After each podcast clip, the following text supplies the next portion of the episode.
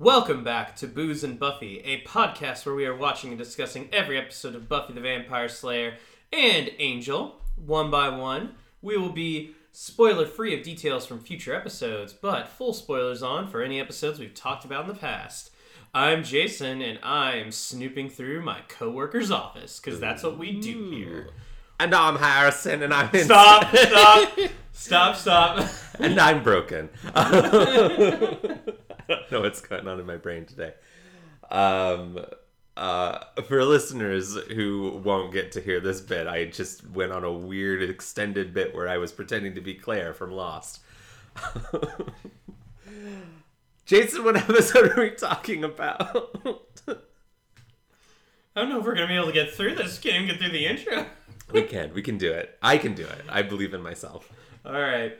Uh, we are watching Angel Season 2, Episode 4, Untouched. This is the episode where Lila tries to get this telekinetic girl to be an assassin for Wolfram and Hart, and all she gets out of it is a black eye. And yeah, Also, um, also Gunn's on the payroll now. Yes. Uh, and also, this telekin- this redheaded telekinetic girl is not played by Christina Hendricks. Cannot emphasize that Cannot enough. emphasize this enough. Uh, Untouched was written by uh, Mere Smith. I'm guessing that's how you pronounce her name. Her full name is Meredith, so um, Mere seems Okay. uh, right. Um, I looked it up before we. There you go. Uh, this is her first writing credit for the show. Yeah. Um, and the show, the, the episode was directed by the show's creator, and it originally aired on October 17th, 2000. Okay, let's get some intro music. Let's do it. All right. Whole hurrah.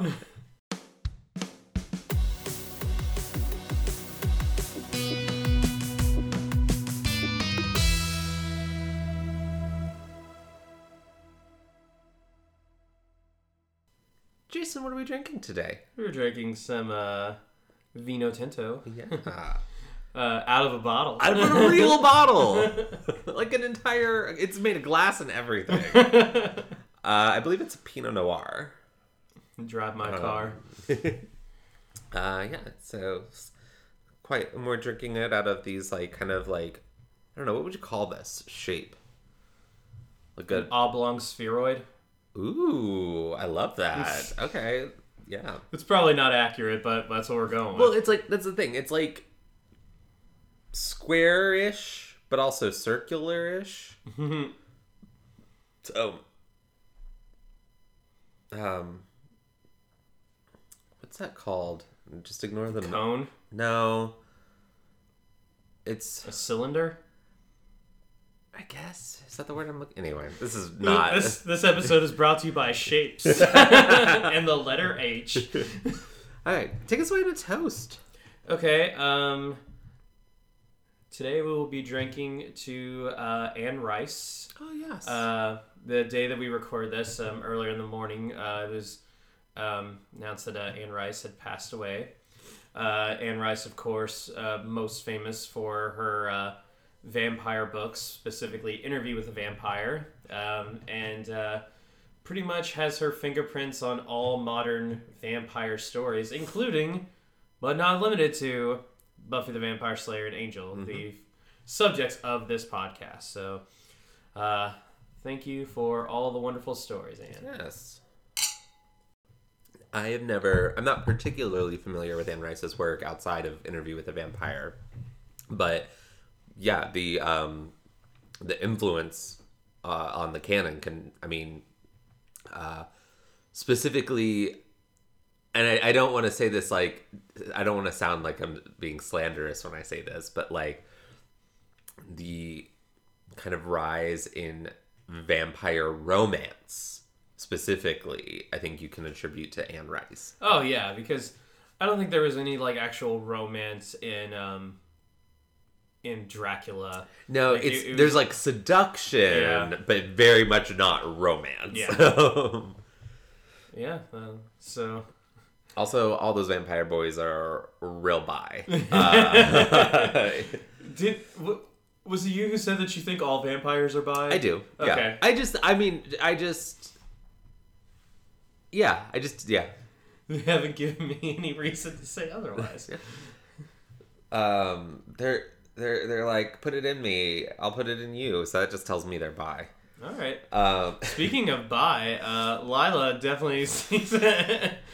I'll just I, let's actually here. Let's just get the gay agenda like out of the way. Lila. Lila, Lila Morgan is the gay agenda this week. She's like every every time she's interacting with another woman in this episode, I'm just like Lila, just go downtown. Like that's clearly what you want to do right now. Uh, at this point, what she's doing is sneaking into Lindsay's office. We don't see Lindsay in this episode. He's too busy, like, mourning over his plastic hand.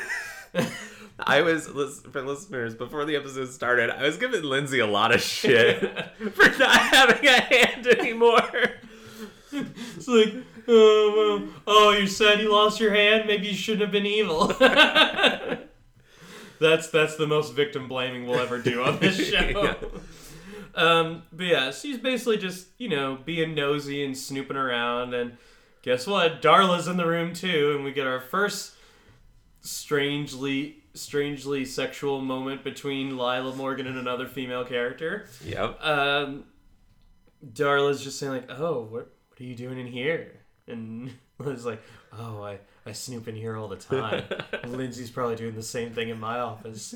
Don't know why I'm making this like sound erotic, but It is like both. Okay, so first of all, there is something about Julie Benz's voice that um just always sounds flirty. You know? she and Joey Lauren Adams, like Mm-hmm. those are like their voices are so similar, and they've got that breathy quality. Yes, to it. it's like soft and breathy, and and it's I I see it more in like this role obviously than say Rita on Dexter. Uh-huh. Um, but she could bust it out when she needed to on Yeah. on Dexter.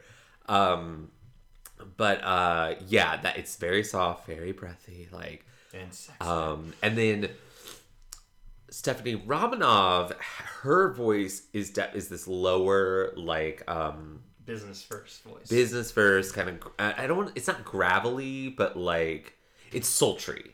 Stephanie Okay. Romanov has a sultry voice. So you've got these two voices going on and I'm just like, okay, ladies, let's let's go to town. But uh, Darla shows that she's actually been using cal- calinthia powder, and this is what's keeping Angel asleep while Darla makes him dream the sexiest of things. Um, which we so yeah, that's obviously a running story. Uh, um, Angel wakes up from one of these sexy dreams, and uh, he's very confused. And so he decides to go downstairs where Cordelia and Wesley are having a fight. And uh, Must be Tuesday. yeah. but I think uh, I can't remember.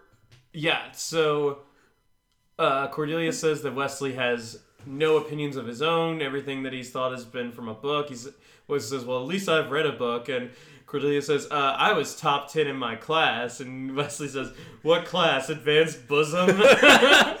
And I think Cordelia and I made the exact same noise of like, oh, yeah, that's kind of a low blow, Wesley. so rude, so rude. Um, I I just want to say, fantastic Cordy episode, both in her outfits. Uh, both both outfits she wears in this episode I love, but also she's got she is ready with a sn- like something snappy every opportunity.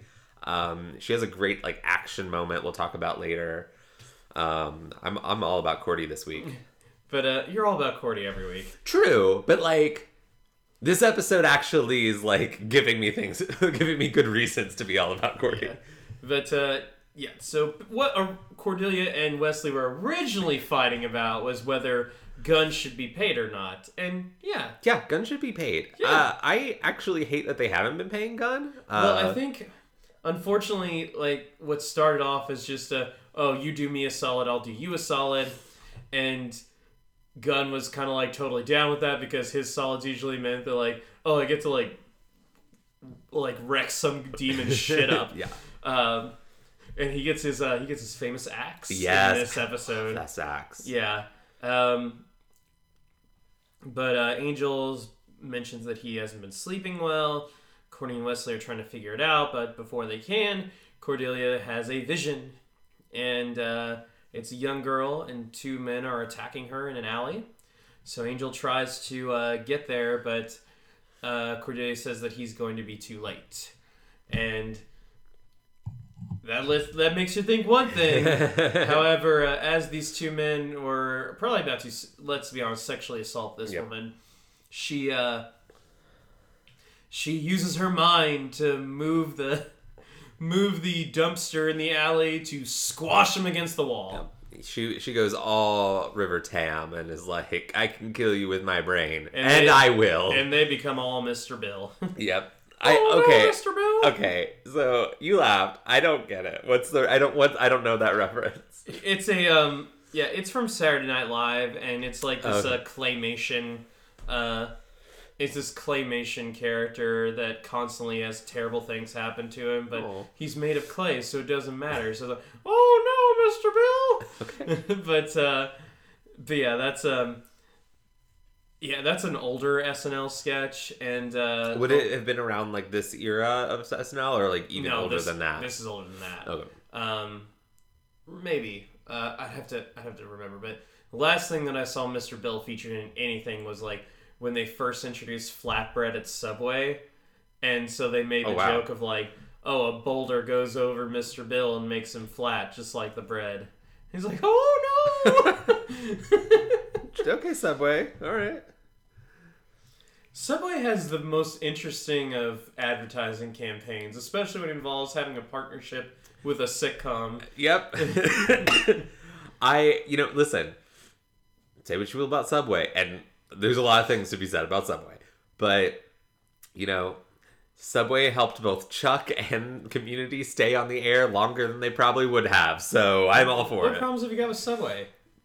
I like Subway. Well, I mean, you know, the the the Jared from Subway and oh, all like. I thought you meant the food. oh no, the food's fine. Yeah, Like, and I'm sure they probably don't have great corporate practices because all They're corporations corporations. don't. but Yeah, I think Subway's fine. but. I mean, Daddy loves himself a uh, sweet onion chicken teriyaki sandwich. okay, all right. Is that what you got the night we went? Uh, the night we saw Halloween Kills. Yes, because that's my go-to. Except in, usually, a lot of times instead of sweet onion sauce, I'll put on uh, like uh, chipotle sauce or something like that. Uh, in the, however, if I'm getting it after work, I get off work at like around ten in the morning. Uh, that's when I go get like one of their breakfast sandwiches. Bacon, egg, and cheese. Yeah, it's Yeah. good stuff. Yeah. But this isn't about Jason's Subway orders. Welcome to Booze and Subway, a new podcast. uh, or my Saturday night menu. um, so when Angel gets there, and this is fantastic so because good. Angel just goes right under the police tape, snags a coffee from a guy, and then walks up to the cop who looks like a very young Ryan Stiles, Okay. and uh, it basically just puts on the whole air of I am totally a detective. And at first, this cop isn't. First, this cop isn't thinking. So he's like, I don't know. But Angel just throws him like, uh, "Hey, behind the line. You wanna, you wanna watch uh, you you wanna watch some drama? Go see like go watch Fox on Saturday nights, which I believe is a reference to Cops. Yeah. Um, although I always remember Cops coming on Friday night, but uh, I don't know. That was a long time ago. Uh, but, but yeah, and, um, eventually this this guy's like, "Oh well, detective." Um, and he gives him like the he gives him the rundown of how uh, the like the dumpster didn't fall on these guys; they were smashed up against the wall. So Angel uh, notices blood on the ground, and he says that that's not their blood. And he walks away just as the actual detective shows up. So nice one, Angel. Uh, yeah. This is this was great. This Yeah. is great Detective Angel stuff. And you know, that just like, hey, if you're going into a, jo- a job interview and you may not have the most experience for the job and your resume may not be the best, go in there with like a cocky attitude Yeah. and just walk in there like, hey, don't say this because you probably won't get it. But like, walk in there with the attitude of like, hey, if they give this job to anybody else but me, they're wrong. I'm ha- pretty sure I've gotten at least two jobs from having that attitude. I had someone in an interview actually say not that specifically, but like something very similar. They didn't get the job. Mm. If you don't give me this job, you'll regret it. It's like, whoa, hell, no- hey now. Actually, I bet I won't. Um, yeah, so Angel uh, finds an old building not too far from the crime scene, and he finds the young redheaded girl who is not, in fact, nope. Christina Hendricks. Nope. She is Daisy McCrackin. Uh, the other She has to be Scottish. I'd be really mad if she wasn't. The uh, other role that I know her from, uh, and the, is uh, as uh, the character Donna. I can't remember the character's last name, but her first name is Donna in Halloween Resurrection, Okay. the worst one. um, a lot of Halloween connections this week, apparently. yeah. Who- Who'd have thunk it? Uh, but her name's actually in the her character's name is Bethany, um, and it's really hard for me to hear the name Bethany and not immediately go to Dogma. Like, I Oh, think- really? Yeah, I think that is the only thing besides this episode of Angel in which I know of a of a fictional character named Bethany. Um, and I, I and maybe there's like books that I've read that have characters of Bethany. I'm just thinking about TV movies, and first Bethany is always the last scion in Dogma. Really great movie. You all, all should check it out. I mean, it's got Alan Rickman as the voice of God. He's so good. He, R.I.P. yep. Oh, I'm sad. And also, I'm mad at him for breaking Emma Thompson's heart in Love Actually. Too bad that wasn't the worst thing in Love, actually. Uh, I can't wait to do my annual rewatch of Love Actually and simultaneously adore it and also cringe at it a lot. yeah, it's, I can't even watch it anymore. Um, but yeah, so Angel's just trying to be nice. Angel's trying to be like, "Hey, I'm here to help you," and uh, of course she gets panicked. And when uh, when tele when telekinetics get panicked, rebar goes through uh, Yep. goes through people. In this case, through Angel. Uh, Harrison was already like, "This means there's gonna be a sexy wound patching." Love it.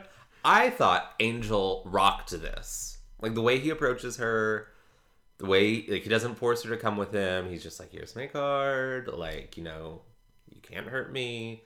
I'm not gonna hurt you, but I'm you know." He, I think he approaches Bethany um really well. Yeah. a lot fucking better than Wesley does. Well, Wesley, um, yeah, that's a very it was a very strange turn for Wesley. I don't know if they like needed to get him out of the episode for the rest of it or what. But I I think it was a we have 40 minutes to tell the story so we we need to get from point A to point B and we're going to use Wesley to do that. we'll um, we'll talk about that in a bit. Um, but yeah, uh, so she's staying with a friend, and that's really all she kind of lets on. And uh, as she like runs away, while Angel kind of collapses because you know he had rebar in his chest. Um, specifically in his uh, right man boob muscle. oh, Cordy. Oh gosh. You think she'd know that from Advanced Bosom? Oh my gosh. but, uh, but yeah, so she ends up, uh, the girl, Bethany, goes to an apartment, uh, to the apartment where she's staying, and guess who her roomie is? It is a shockingly glamored up Lila Morgan in pajamas. Yeah. And it's, it might be the most unsettling thing I've ever seen Lila Morgan in. It's so weird. Yeah, it, it, we don't see her casual. Ev- Yeah, and like she has her hair uh, up in a ponytail. I mean, she's still got all of her makeup on, so she's clearly not going to bed. Yeah. also, this apartment. Oh my god. I mean, I sell my soul to Wolfram and Hart for an apartment like that. Like it's nice. Uh, remember the days when, like, we were trying to find a good apartment, and and, and like, uh, yeah, and we also like, oh, this apartment's nice, but I can't afford the rent, and oh, what days. Yeah. I hate it. um, so, uh, yeah, Lila's trying to get her to open up. Um, and uh, she's not she's not having it really. Uh, so Lila just you know starts folding her laundry because she likes folding. It's zen. Um, Do you have a chore that you really like? That's like a zen like chore for you? um, see, I feel like it used to be washing the dishes, Mm-hmm. but it was that was mostly because we didn't have a dishwasher at my parents' house. So um, yeah, I I use the dishwasher almost all the time now. Um, it's not exactly a chore, but uh, cooking is really zen for me. Um, I had like so much. I had so much crazy shit going on right before Thanksgiving that when I ended up making like a Thanksgiving dinner for my parents and I, it was what I needed. I'm like, yes, because it keeps me occupied, and in the end, I usually make something tasty. Yeah. What about you? Uh, it's washing dishes for me. Mm-hmm. Um, we do use our dishwasher most of the time, uh, but I do like having a few things to like hand wash. There are a few things I have, like the cast iron skillet, Right. and um, and like I also have a Dutch oven that I got recently. That uh, that's that's got to be hand washed. Right. Yeah. Our Dutch same for us. The cast iron and the Dutch oven. Uh, like the nice knives aren't going in the dis- dishwasher. Um, some some of the those like bowls that uh, John's dad made. Um, those don't go in. Now, um, mowing the lawn though, uh, that's usually where I can. Uh, I used to not be a huge fan of it, but uh, now I um, last summer, this past summer, I actually got some noise canceling headphones, and um, and so all I can I can link those to my phone, and I can m- listen to music, or usually I can. Uh, uh, just listen to audiobooks. Nice. And I do remember like the last time I was mowing the lawn, I believe I was I was in the middle of uh, Frankenstein. Lovely. And uh, yeah, great. Read by Dan Stevens. Loved it. Um, I just have a very sudden flashback to mowing my dad's lawn when I was a teenager, and I was listening to the cast recording of Assassins, and you know, at the end of the opening number, they shoot their guns, which I think it was like the first time I was ever listening to it. I don't think I'd listened to it before, and so I wasn't Scary. I didn't know that was coming. And you know, I had my like iPod volume all the way up Yeah. because I was mowing the lawn. And so, yeah, I'm mowing the lawn and there's this loud gunshot that it, for a second I thought was the lawnmower like exploding or something. it scared the fucking hell out of me. anyway, Um, meanwhile, uh, guns Gunn comes Angel Investigations while Angel's getting patched up, and he asks him to. And this when he shows off his axe, and this is his axe that is like made out of a um. The blade is a is half a hubcap. yes, I fucking love it. Yeah, it's it's so great, and um, and he says like, oh, you, you got um, you got me looking for guys that are squashed by telekinetics, man. You have to start getting hazard pay, and that's when Or workman's like, comp is- workman's comp. yeah. Like, and that's when Cordelia's like, ask him, and, and he's like, I will, I will. And I love, I love that that that might be my favorite um, story beat in this episode It's a good one. um, and how like they're able to work it in so seamlessly, and it's and it's so great because everybody's nervous about it, but then when it actually happens, it's not a big deal. yeah, maybe they should. I I mean, we should. It's really funny because Cordelia was like, he can't even afford his own axe. Um, I think it's less about affording the axe. God knows that axe is dope as hell. uh, yeah, That like, that um, is, and that will be his axe for quite a while. Yeah. So I will say though, I think we should address the uncomfortable racial element of this, of the, obviously not intentional, but still present, of the, we're not paying the black man for the work he's doing for us, and we're uncomfortable asking him if he wants to be paid.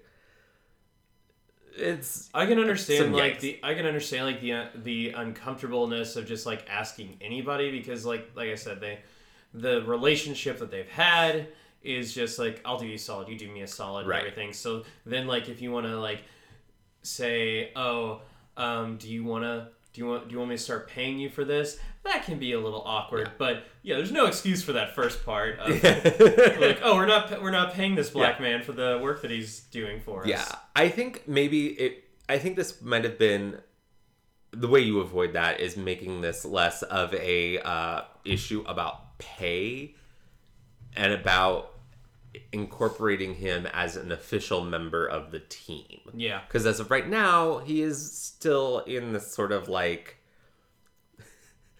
uh, like freelance consultant like Yeah. sort of realm. Um, but he's not actually on Team Angel.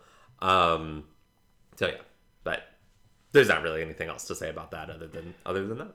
But yeah, Bethany is uh, Bethany's asleep, and uh, she unfortunately is having dreams of uh, being abused as a child by her father.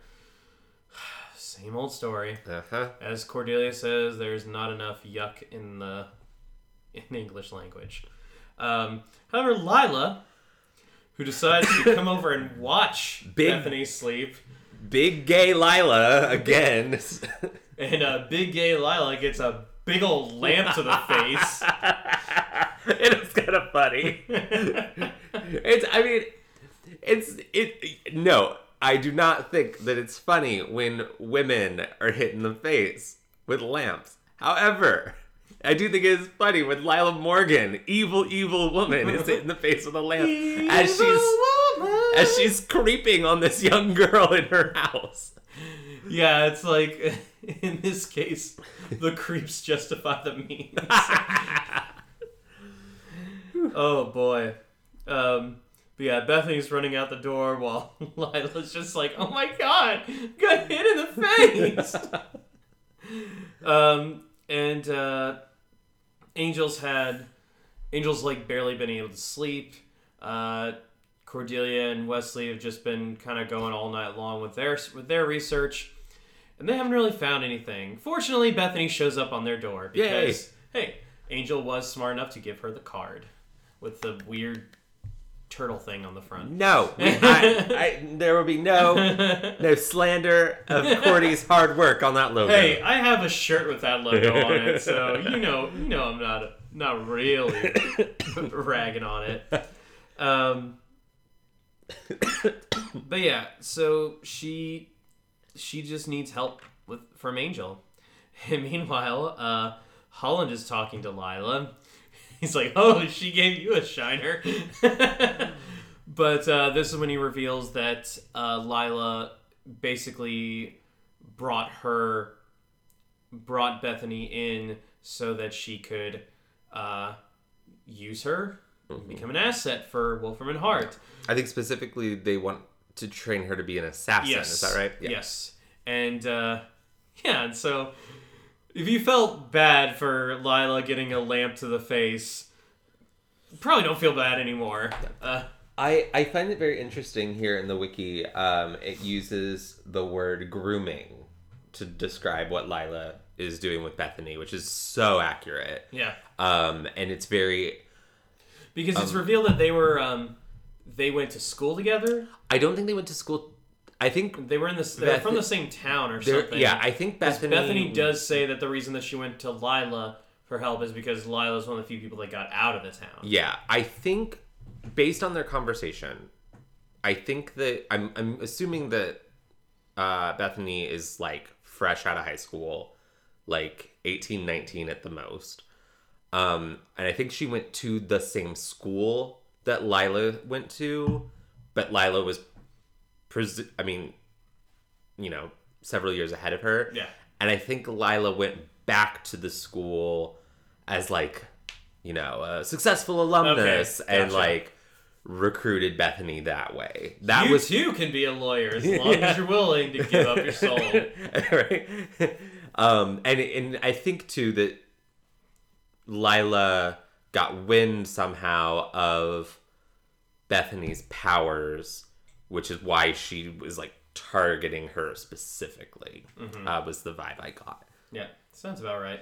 Sounds skeevy. Yeah, Uh, but yeah, so because of like stressing about Bethany, Angel hasn't really been able to sleep as much, and uh, Holland is aware of this because Darla is aware of it, who makes Lindsay aware of it, who then makes Holland aware. Of it. Um, did I get that right? I think so. That, I, this this all makes But yeah, so basically, Lila's little project is getting in the way of Lindsay's big project, and uh, Holland's not having any of that. So it's like, hey, you either like get this under control or get rid of her. And for your for her sake as well as yours. Yeah, what a stressful work environment. yeah, yeah. I mean, demons aside, like you got you got coworkers snooping in in your office, and you got your boss like threatening your life. right. oh God. Um, but, R.I.P. Lee Mercer. but You little rat faced fuck. but you get to afford those snazzy apartments. It's true. It's true. So every job has its drawbacks. but uh, yeah, so at this point, um, Angel's trying. Angel's out front of the hotel, the Hyperion, trying to talk to Bethany, and doesn't seem to be getting anywhere. Um, and this is when uh, Wesley decides to uh, come out and just lose all sense of tact, Uh-huh. and uh, basically is trying to. It seems like he's trying to evoke a, a telekinetic response from her. Oh yeah, he's definitely trying to provoke her. And he does so by saying like, "Oh, she's not worth our time. There are people that actually need our help." It's like, "Oh, if you need somebody to talk to, why don't you go talk to your father?" This makes her fling Wesley up against the wall and Angel out into the sunlight. So he almost has what Cordelia calls a Melba toast accident. Oh my gosh. boy, oh boy. Yeah, I. I mean, I, I Wesley's tact. Uh, you know, he he is successful in what he's trying to do. They do get to the bottom of kind of the the core issue here, but yeah, man, is was this really the best way of going about it? Like, It wasn't, but I. Not to put too many spoilers on um, stuff that comes later, but Mhm. Wesley does know a little bit about tough relationships with your father. Yeah. So. I, d- Which I we- doubt they're like laying seeds for that. Maybe they are. Maybe maybe I'm not giving the Angel Riders too much credit, um, but no, actually, I think that seed has been planted before. Okay. I feel like Ugh, now I'm like, I I feel like there's an episode in Oh, season one oh, where when um when Angel uh is fake Angelus, and uh Mhm. and I think he calls out Wesley and might bring up his father issues, something maybe like that. Yeah, Um, I know the there's a, drug. I know there's an. Oh, I think it's um I think it's I've got you under my skin. Um when they think the father yes, I'm almost certain this is it. It's when they think the father is possessed before they realize that it's the little boy. Gotcha. Um Wesley has this like throwaway comment of like a father doesn't need to be possessed by a demon to terrorize his child. Okay. Um So yeah, maybe this is yet another like seed of that. Mm-hmm. But uh, Angel rightfully says like, "Hey, you need to go." and Wesley's like, "Oh yeah." yeah. Um, but uh, Angel does try to say like, "It's good that we know that." Mm-hmm. Um, but yeah, and that's that's uh, is that the last we see of Wes in the episode? Yeah, he's out. All right. He yeah. So um, that gives Alexis Denisof time to do something else. like Allison. Actually, I don't Oh, know if they I don't know if they were together at this point. Um, Oh.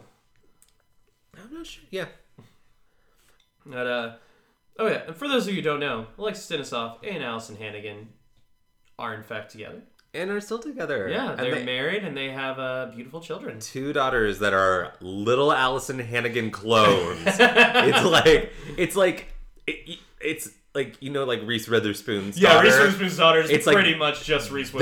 that level of like oh my god. they're cute. They're they're real cute. Yeah.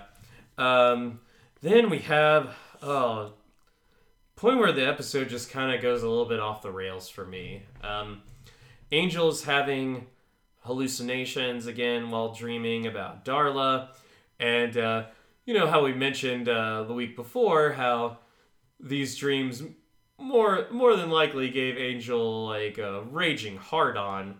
Well, Confirmation. Bethany actually kind of makes that comment because she comes in and uh, she says, like, um, yeah, she basically says, You can do stuff to me if you want to. Yeah. And uh, very uncomfortable. Angel doesn't want to, even though uh, she points out, like, Oh, I thought that the covers were, I guess the covers were just ruffled or something. Yep. I before we get into this sex stuff with Bethany. Yeah. Let's talk about this dream because it's very interesting. Um, Angel and Darla drinking each other's blood. Mm-hmm. While uh, and it's the night that they kill the Romani girl Mhm. before Angel gets his soul. Which I just think is a very interesting. And we stay with this one. Like last week, it was like all these different scenarios. Yeah. But um, this one is like we're re- really hyper focused on this one moment. Um, and Darla seems hyper focused on this one moment. Um, so I just find that very interesting. Um, I'm interested to see what that means for the story. Also, we didn't really talk about this last week because we were like, oh, it's so steamy. But it's also deeply fucked up, like what Darla is doing. I mean, yeah. yeah. like, because I, I just feel like we should acknowledge it. Like, um, it's uh, deeply manipulative, and uh, which is uh, great, like from a storytelling perspective. It's about it's about as invasive as you can do. It's she's inceptioning him. Mm. yeah, she really. Do you think Christopher Nolan was watching this arc? Like, it was like, like, "Oh my. God." I've While, got while he's spinning a little top, he's Yeah. like, "Wait, uh, uh." And then he had a massive erection. Oh. God, man, have you ever like just been trying to come up with an idea for a screenplay, and then you like hit what you know is going to be gold, and just get like a massive hard on from it? yes. it's Relatable. like, God damn it, I'm talented. Um. So yeah, Bethany's like, let's have sex, and Angel's like, no. yeah. So this is a very the character of Bethany is interesting. I don't know if they were going to try if they're trying to make a profile of somebody who suffered sexual abuse, but um, Bethany is extremely hard to work with, hmm um, and she seems to have a little bit of a misanthropic attitude to her. Yeah. Um, oh, very much. Yeah. And uh, even when she's tried to like say, "Oh, you can do stuff to me if you want to," um, she's still like, "People suck" and everything, Mhm. and it's still like very hard to just kind of get the point across, like, "Hey, I don't want to do this," which is what Angel's trying to do. Yeah. And, Well, it's uh, interesting how also she's like, you can do things to me, and when he reaches out to touch her, not sexually, just like it's a platonic touch, she like retracts violently. Um, and this is you he's know trying to like reassure her with that touch. right. So it's like she's asking him to you know touch her, but then doesn't want to be touched by him. Yeah. and th- and li- like people who are victims of sexual abuse um especially if it stems from childhood which is what it appears is going on here oftentimes have unhealth an unhealthy relationship with sex Mm-hmm. Um and i think that's what the we're seeing here. Um i don't know if the episode has enough time to really dive into that.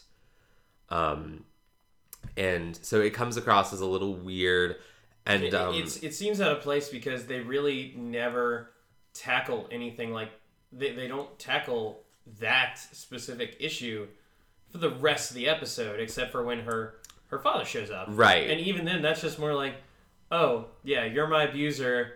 Bye-bye. Yeah, it's um, and I I think that too they're trying to portray, paint a more complicated portrayal of her as, you know, um, Cordelia refer says that later in the episode when they're talking, she's like, Angel sees you as a damsel in distress because that's kind of how Angel looks at the world, and I I do think the episode is doing something where it's trying to kind of reject that and like say that yes bethany needs help and but she's not like a little meek virgin girl who's you know she's she's got more going on there.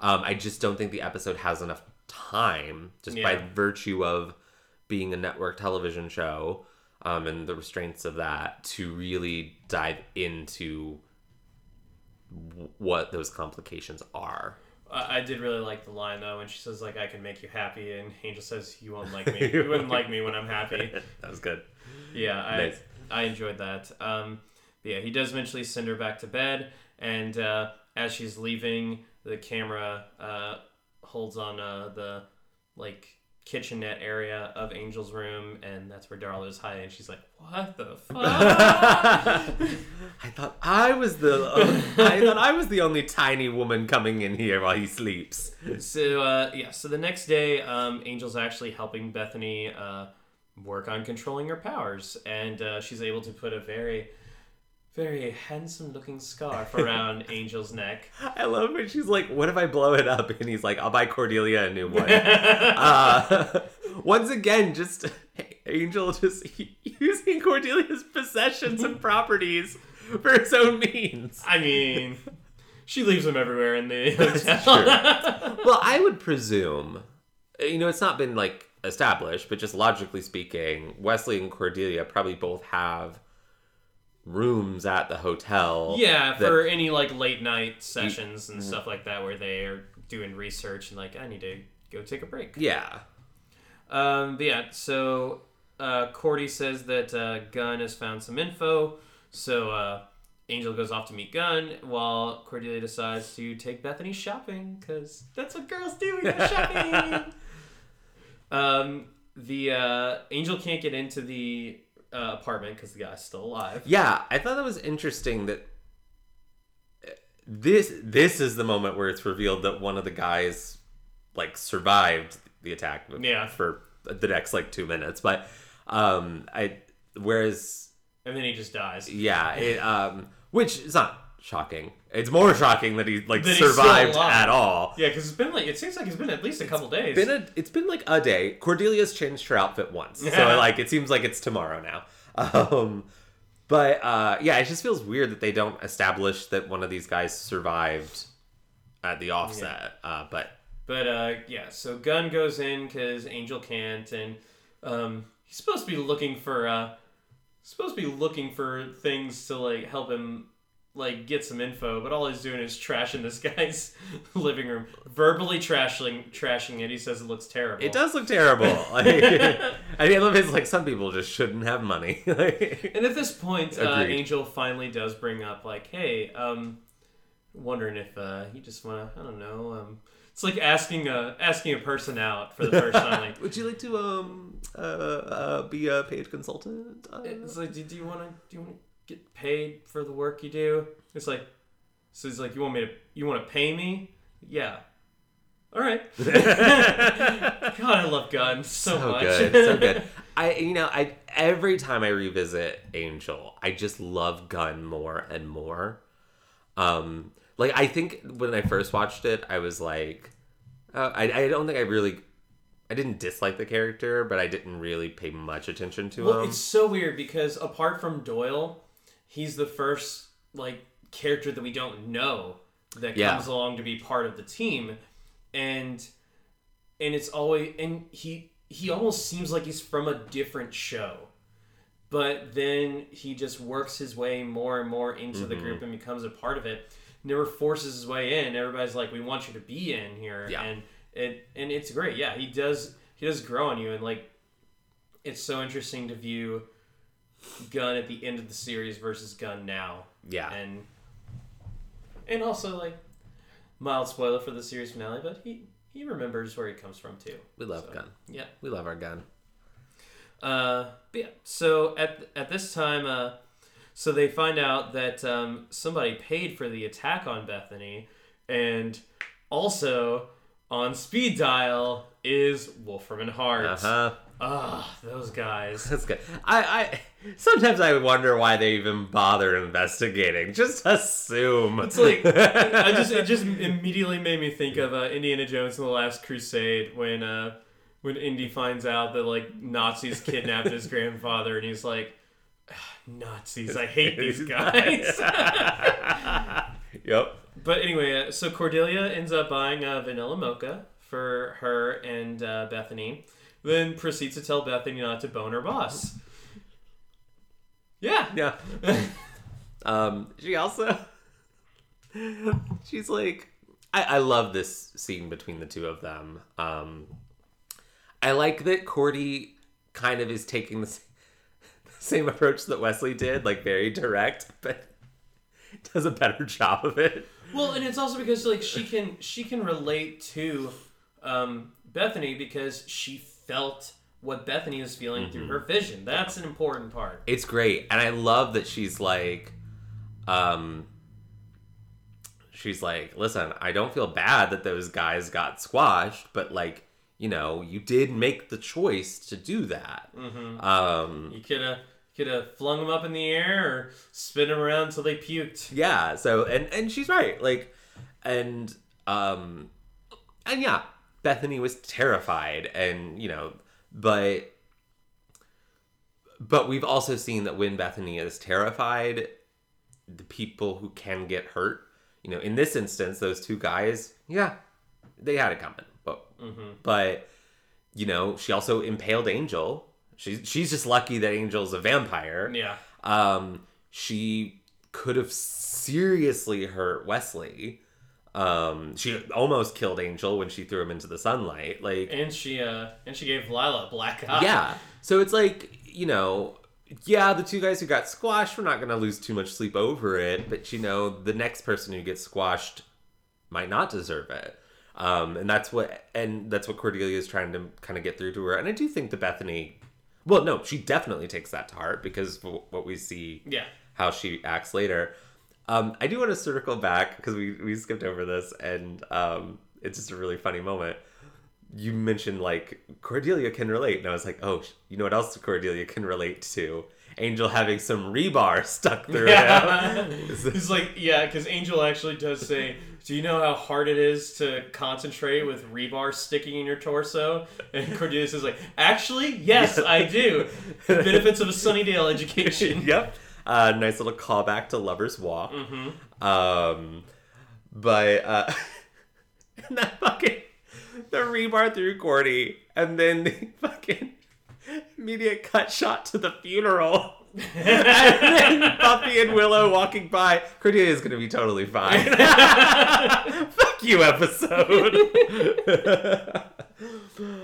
um, but poor Bethany uh, gets a kidnapped. Yeah, Wolfram and Hartsman come. They, it's like they are the least subtle stealth guys ever. like, it's really funny because the guy just comes by and just like has this giant thing It's to, to shoot like a trank into her into Bethany's neck, and then you have the other two guys that come by and just like start walking off with her, and And you know what Cordy says? Cordy says police, and then they turn around and she just throws the coffee right in their faces. fucking loved it. Like, and then she gets she gets Bethany the fuck out of there. Yeah. I mean, yes, it's not ultimately successful, um, but Girl's doing her best. she, I yeah, Cordy once again fucking killing it this week. Fortunately, uh, ain't, fortunately, like even though they shove uh, Bethany into a van, uh, Angel and Gunn are right behind her, and are right behind the van, and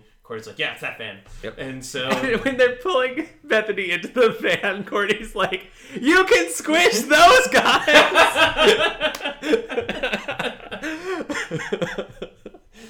but yeah, so Angel's able to jump onto the back of the van, throw out the guys, and uh, and they're able to get uh, they're able to get Bethany back to uh, the hotel, and uh, apparently Bethany's like favorite place where she feels the safest in the hotel is the attic.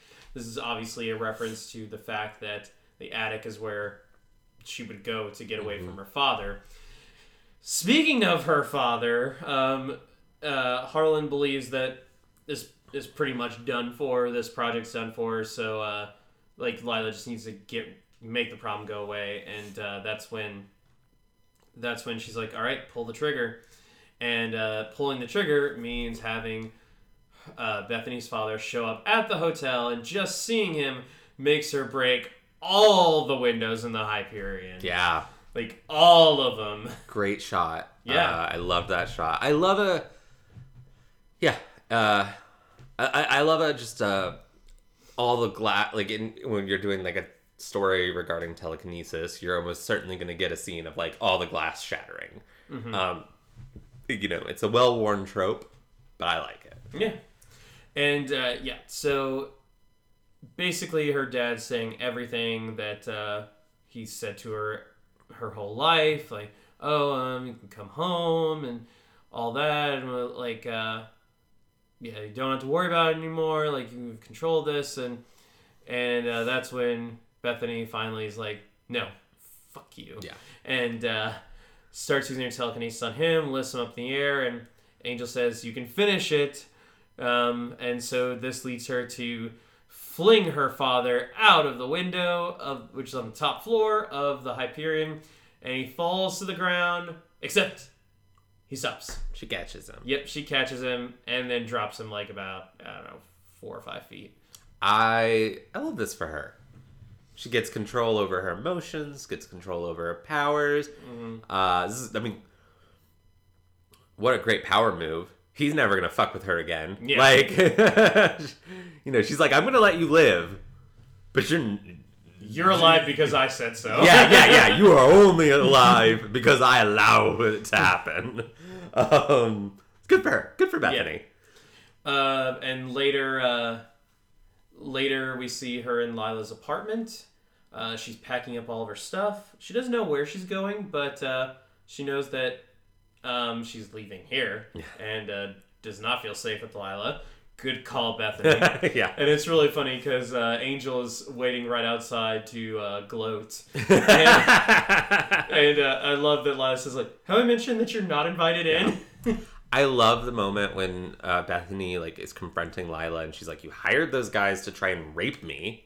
Fuck you. Um, and like all this, and she and Lilah's just like, "Well, I was trying to make you stronger," and Bethany just goes, "It worked." Good job. Yeah, And uh, but yeah, so she very much is kind of like in control of her life, and uh, or as much in control as she's ever been. yeah, So Angel, as Angel's scoring her, I was like, oh, you'll just have to find somebody somebody else's mind to mess with, and uh, and Bethany's like, or and uh, and uh, Lilah's like, yeah, okay,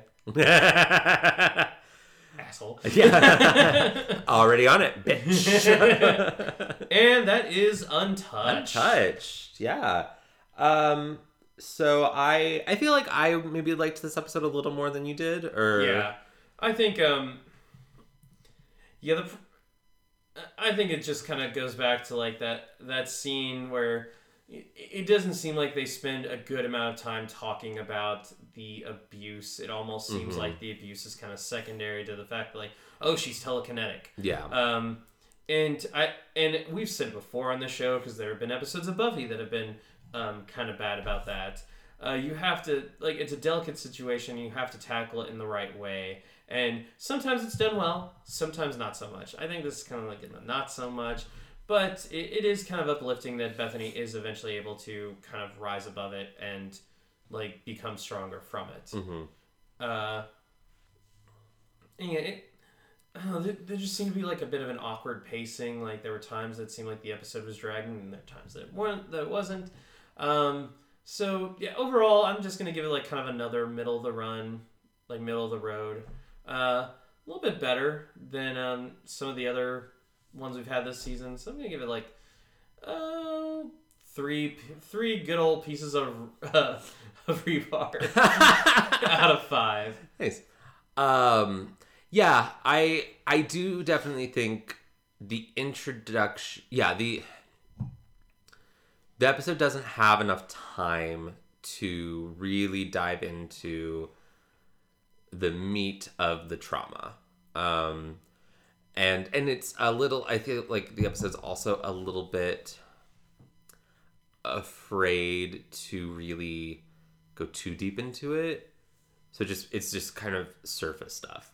Um, I, I also think we're seeing a bit of you know not just this episode, not just this show, but this kind of time of television where it kind of was just enough to say like the you know the trauma is she was sexually assault uh, sexually abused by her father um and it, Yeah, it, it- you, it, was kinda a shorthand More, yeah, it kind of comes across as more of like just a plot point than an actual like, hey, this is important. This is an important issue because it is an important issue. Right. Yeah. Uh, you know, I think if we saw an episode like this made today, it would probably be more central to the episode. Um, and you know, I don't want to say that, make that sound like you know this should have been a very special episode where, um, you know, that's Uh, it doesn't need to be like preachy PSA either. It's just um, the the the the subject demands nuance.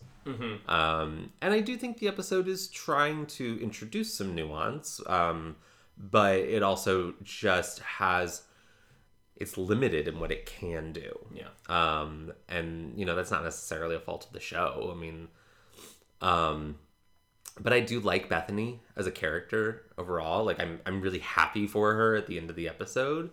Um, whereas, you know, we've had some of these quote unquote victim of the weeks before where, you know, who- I don't give a fuck what's going on with uh the actress uh or like you know we're never gonna see Bai Ling and her demon women ever again and I don't care.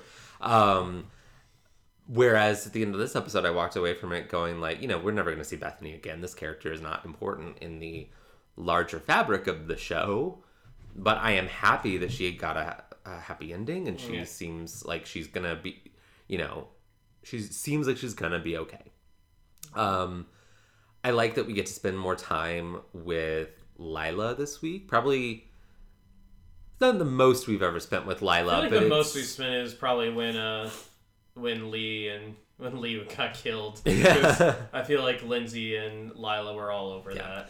This is definitely though the most we've ever spent with Lilah Just on her own. just on her own, um, where she is the primary like uh, Wolfram and Hart employee, Mm-hmm. um, and not. It's usually we're focusing on Lindsey and yeah. Lilah's his foil. The, yeah, the only other time really that she was kind of just the the solo Wolfram and Hart play was probably the Fight Club one. Yeah, with, which introduced her, Mm-hmm. and and she, you know, we loved her immediately, but I think that was some bias because we've seen the whole show and we love. But this you loved her immediately. you know, I think that they're, um, but yeah, it's usually I have a feeling that Lilah Morgan is like your ideal woman. I, I mean, listen, uh, I mean, my ideal woman is Cordelia Chase, but Lilah and Cordy actually do have a lot of similar qualities. Just you know, one uses her her those qualities for good, and the other does not. but you know, I kind of like a bad girl. Um, All right. but uh no so i like the though that this episode lilah gets to be the focus and isn't just there to be lindsey's foil Yeah. um and um and it does seem that you know the end of the episode kind of implies that this is this event is going to be a push on, to lilah to be like all in on the darla thing. And probably like just oh, I normally saw Angel as just like kind of a guy who gets on uh, gets on Lindsey's nerves, and like the company doesn't like him, but now now it's personal. yeah yeah um and so I, I like i like that we get a little more agency from darla he- or from lilah here. Um and i like that we get more darla. Um it's you know her role's still literally in the shadows um uh but i do think maybe that's gonna change next uh in our next episode We'll I, see. I think if i'm remembering correctly i do think the darla storyline kind of comes to the forefront But uh, we got we got something else to do before that. Uh, Harrison, why don't you uh, tell us about it? gosh, I'm so excited. All right.